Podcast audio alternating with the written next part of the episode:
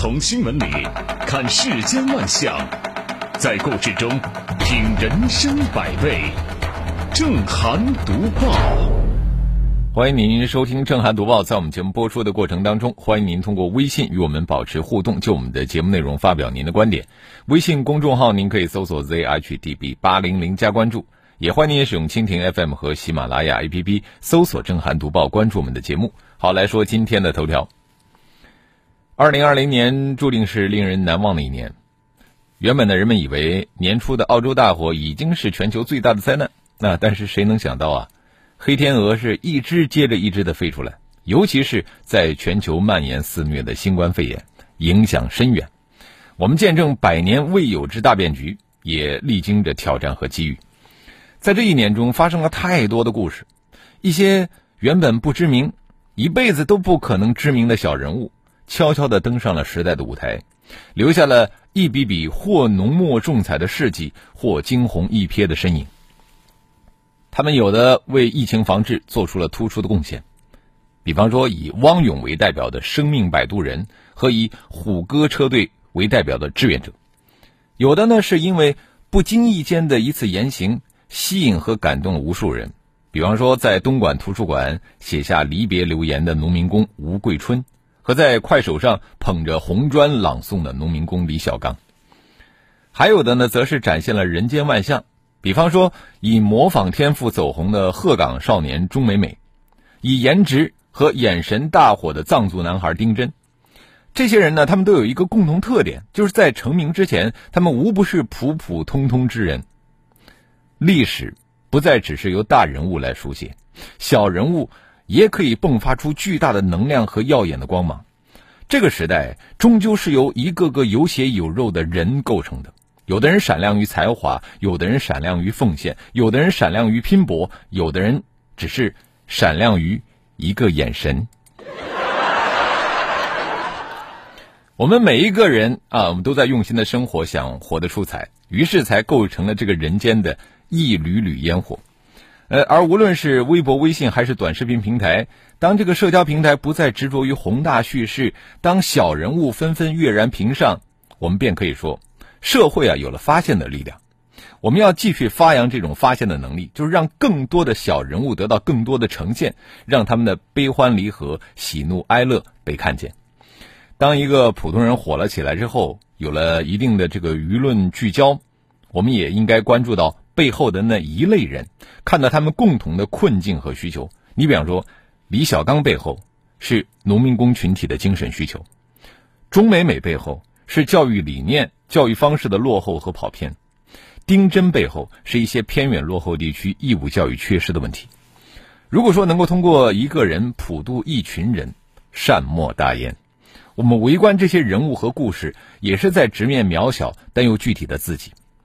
新的一年仍然会有很多的故事发生，时代会记录很多人，疫情还在影响着我们，还将改变着世界。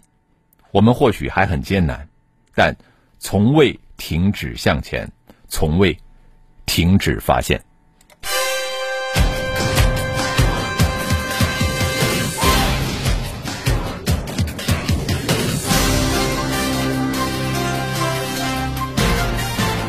这里是正涵读报。我们从来没有停止向前。我接着要讲的教育惩戒规则终于向前迈了一步。日前，教育部在前期广泛调研、公开征求意见的基础上，制定颁布了《中小学教育惩戒规则（试行）》。这个规则第一次以部门规章的形式对教育惩戒作出了规定，系统规定了教育惩戒的属性、适用范围以及实施的规则、程序、措施、要求等等，旨在把这个教育惩戒纳入到法治轨道上。惩戒是不是教育的一部分？啊，一度啊成了一个让人困惑的问题。教育部有关负责人在一次新闻发布会上曾经感言说：“现在的这个中小学教育，一个突出的现象表现在有的老师对学生不敢管、不愿管。”那您就问了，说为什么老师不敢嗯管学生、不敢这个过问呢？那如果说学生做了错事儿，教师要批评几句，都有可能被家长投诉，甚至发展成舆情事件。那在这样的情况下，所以很多老师啊，权衡后果啊，会做出什么样的选择，几乎是不言而喻的。现在呢，为惩戒而专门制定规则，其实首先它就是一个确权的行动，而我觉得这一次教育部规则的最大看点，即在于确权之后还有限权，就是限制权利啊，就明确了惩戒权的标准、尺度和范围。在这个规则当中，教育惩戒依据学生违规违纪的程度，分为一般教育惩戒、较重教育惩戒和严重教育惩戒三类。这个规定啊，尤其具有现实意义。点名批评，还有做口头或书面检讨，增加额外教学或者是班级公益服务任务，一节课堂教学时间内的教室内站立、停课、停学这些方式，都列于其中。其中有一些方式能不能算是老师的正当权利，在过去一直存有争议，老师对此呢也是往往举棋不定。那么现在随着规则的出台，惩戒权的落实啊。才有了一个可操作性。当然，有了规则，啊，并不代表说，呃，围绕惩戒权所有的问题都会迎刃而解。你比方说啊，我举一个例子，最近在某中学有一名中学生跳楼身亡，事后啊，其家属称，学生在跳楼前曾在语文课上受到了老师的批评，因此呢，坚持向教育主管部门讨要说法。那么，如果说这个事件不幸发生在规则颁布之后，应该如何看待呢？显然，只要有证据证实不幸身亡的中学生在语文课上有违纪行为，那么这位卷入风波中的老师就是在正当行使惩戒权。但即使如此，也并不意味着这位老师就没有另外的压力。你比方说，这种压力可能来自于学校，甚至来自于上级教育主管部门，也可能来自于舆情。规则也考虑到了这一点，规定教师。正常履职产生的纠纷和法律后果应该由学校承担。教师因为实施教育惩戒与学生及其家长发生纠纷，学校应该及时进行处理。教师没有过错的，不得因教师实施了教育惩戒而给予其处分或者其他不利处理。这些个规定啊，旨在为教师正当履职消除后顾之忧啊。但是，我们说要达到这个目的，显然。还需要教育、司法等各方面的配合。这里是正涵读报。任何惩戒，我觉得都应该依规而行。那么接着说的，有执法权的警察能不能法外施法呢？呃，开车不规范使用远光灯，司机会被罚身临其境的体会远光灯的威力。据报道。浙江台州有三十多名滥用远光灯被交警查到的司机，日前啊被罚体验远光灯照射。对开车不规范使用远光灯的司机处以罚看远光灯照射，这就是让你乱开远光灯，我让你看个够。呃，实际上这个惩罚呢，并不是台州交警首创的啊。呃，好几年前，长沙交警对乱开远光灯的当事人也实行过罚看远光灯的处罚。我们说远光灯啊，它主要是用于夜间照明条件不好的情况下。那其实，在我们的城市里边呢，城市道路一般的不需要开远光灯。呃，我们的道路交通安全法包括道路交通安全法实施条例中已经明确规定了远光灯的使用范围。呃，如果说在晚上，呃，城市道路里边乱开远光灯，它有可能会导致对面车道的车主短暂失明两秒。那这两秒钟，司机可以盲开二十五米以上啊，非常吓人，就是它会带来极大的安全隐患。那么，对乱开远光灯的当事人，呃，处罚让他体验远光灯照射，就是以其人之道还治其人之身啊，让这种司机有切身的体会，意识到开。乱乱开远光灯这个行为的危险性，那么在以后的驾驶过程当中呢，能够换位思考啊，从而呢有助于减少乱开远光灯的不文明行为。虽然说此举有助于提高执法效率，但是我们也要看到，就是这种行为呢，它更像是一种变相体罚，而且呢，最关键的是于法无据，它是一种法外施法。呃，中南大学眼科学院的教授杨志宽表示，他说由于远光灯强度大，光线比较集中，近距离而且长时间的照射呢，它会造成人眼部黄斑中心灼伤，并且对视力造成永久性的损伤。也就是说，这种体验式处罚很可能会变成伤害式处罚。那么，这不也如同是一种不文明的执法行为吗？法外施法呀，它或许能够在短时间内收到很好的执法效果，但是我们从长远来看啊，却会伤害执法部门的公信力，而且还可能会形成破窗效应，点燃权力滥用的引线。怎么样既提高执法效率啊，又不背离依法执法的理念？我觉得这个是考验执法者的执法能力、执法智慧，也是执法者真正需要正视并且重视的问题。这里是正涵读报。法外不能施法啊，爱心表达也不能泛滥，否则这个爱就会变成害啊。近日呢，游客过度投喂撑死西湖鸳鸯的话题引发了舆论关注。据媒体报道呢，随着杭州西湖的投喂点成了一个网红打卡地，越来越多的游客前往去投喂鸳鸯，而，甚至有人直接上手抓住鸳鸯喂食。就鸳鸯不吃，我抓住它，我也要把它喂下去。你说这人是不是有毛病啊？呃，鸳鸯护卫队工作人员表示说，过度投喂不仅损害动物的生存。而且使它们不再自己去寻找食物，就导致它们的野性丧失。据统计呢，西湖的鸳鸯数量较去年减少了七十六只，目前共有二百六十只。呃，有很多鸳鸯都是因为过度投喂被撑死的。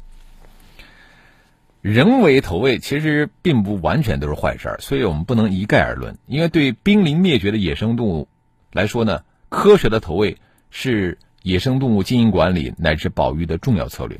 此外呢，对于普通动物来说，在自然界的不同季节，就有一些动物的觅食能力不足，也可能会导致生存危机。适时适度的投喂对他们来说是一种帮助，但是过度投喂的弊端不容忽视。呃，过度投喂首先它会污染环境，啊，更重要的是它会对野生动物的行为健康啊造成一定程度的负面影响。这些年，因为市民和游客在景区、在动物园呃过度投喂而引发的动物伤亡悲剧屡有发生。你比方说，呃，我们无锡动物园过去就发生过，有一头长颈鹿啊，被活活的喂了撑死了。动物园最后把它制成标本，警示游客。那现实中呢，针对游客投喂等不文明行为，其实很多景区都制定了相关的管理规定。啊，对于投违规投喂会给予罚款等处罚。我们动物呢，它有自己的饮食习惯和食量的标准。就过度投喂，好像看上去是对小动物有爱心，可是这样不顾动物安全，实则是对爱心的一种讽刺。说到底，爱护动物一定要讲究科学，就是不能无原则、无底线啊！一定要站在动物的角度去思考问题，将自身的行为啊。框定在文明的尺度内。没有什么可以轻易把人打动，除了正义的号角；没有什么可以轻易把人打动，除了内心的爱；没有什么可以轻易把人打动，除了前进的脚步。正涵读报，新闻背后总有动人之处。请在微信公众号搜索 “zhdb 八零零”，关注“正涵读报”。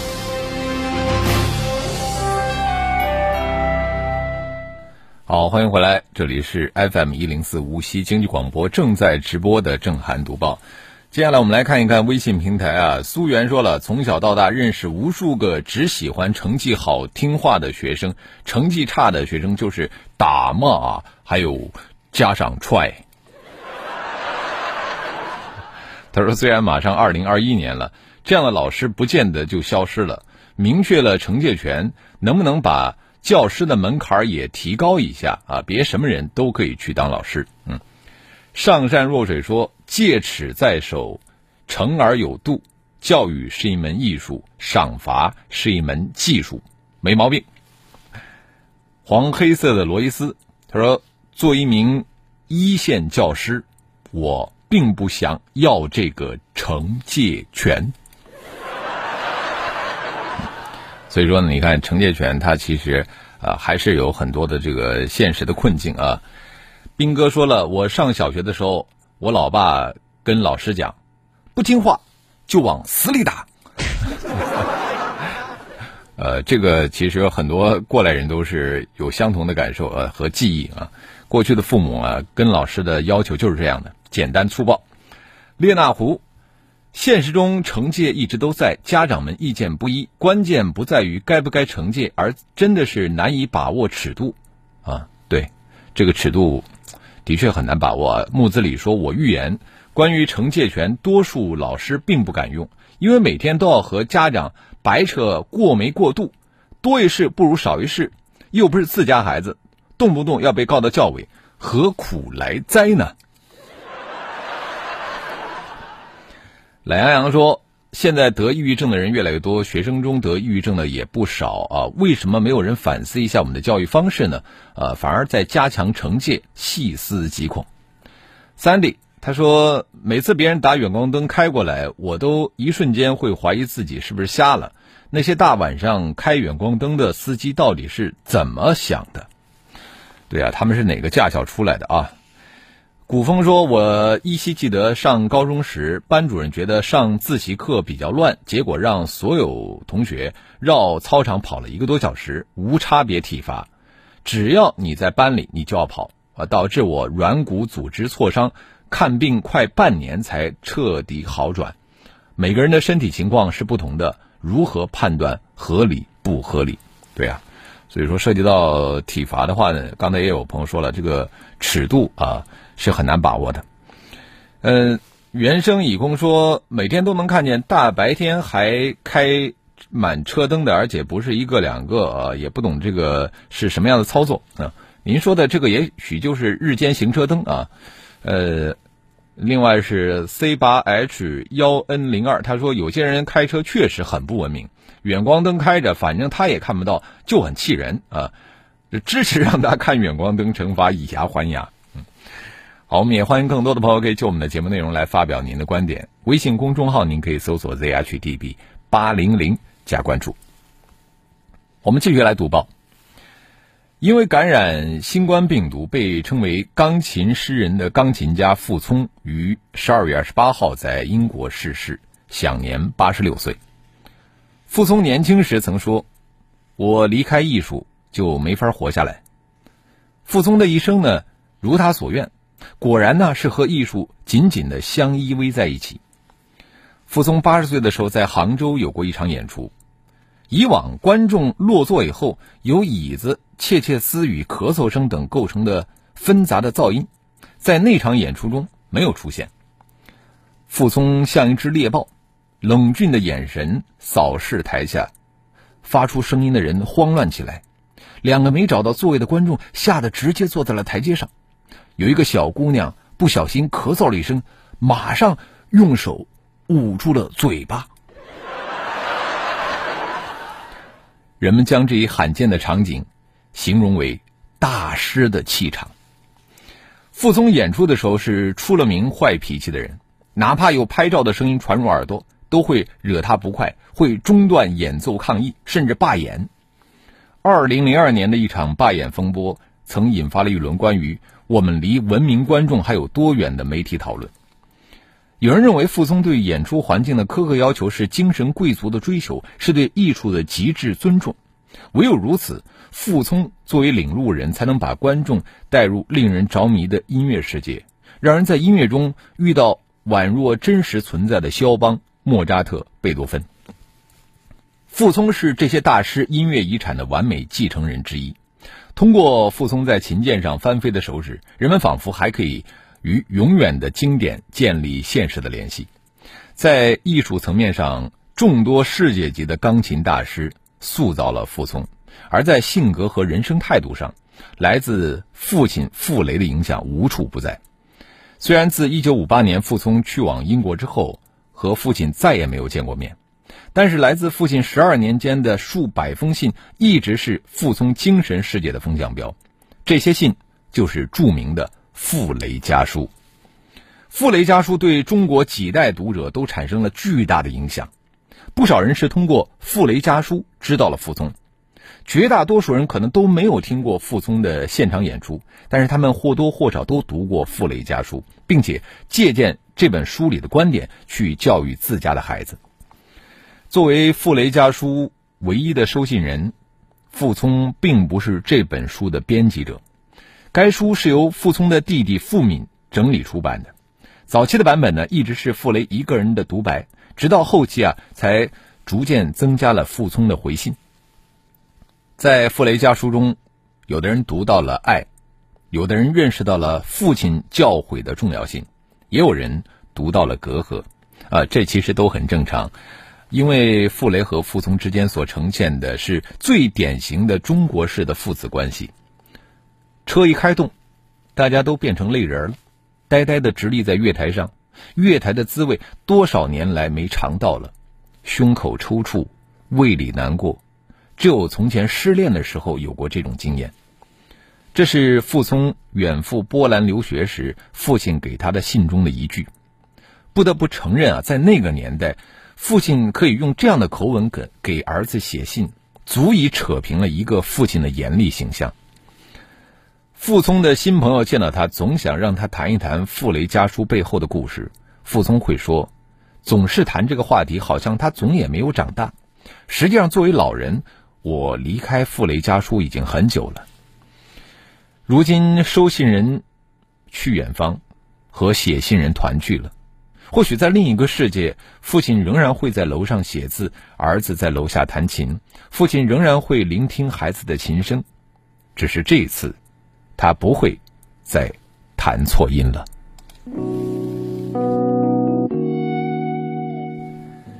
好了，今天的震撼读报我们就说到这里，非常感谢您的收听和参与。更多的交流，请您搜索微信公众号 zhdb 八零零加关注，也欢迎您使用蜻蜓 FM 和喜马拉雅 APP 搜索震撼读报，关注我们的节目。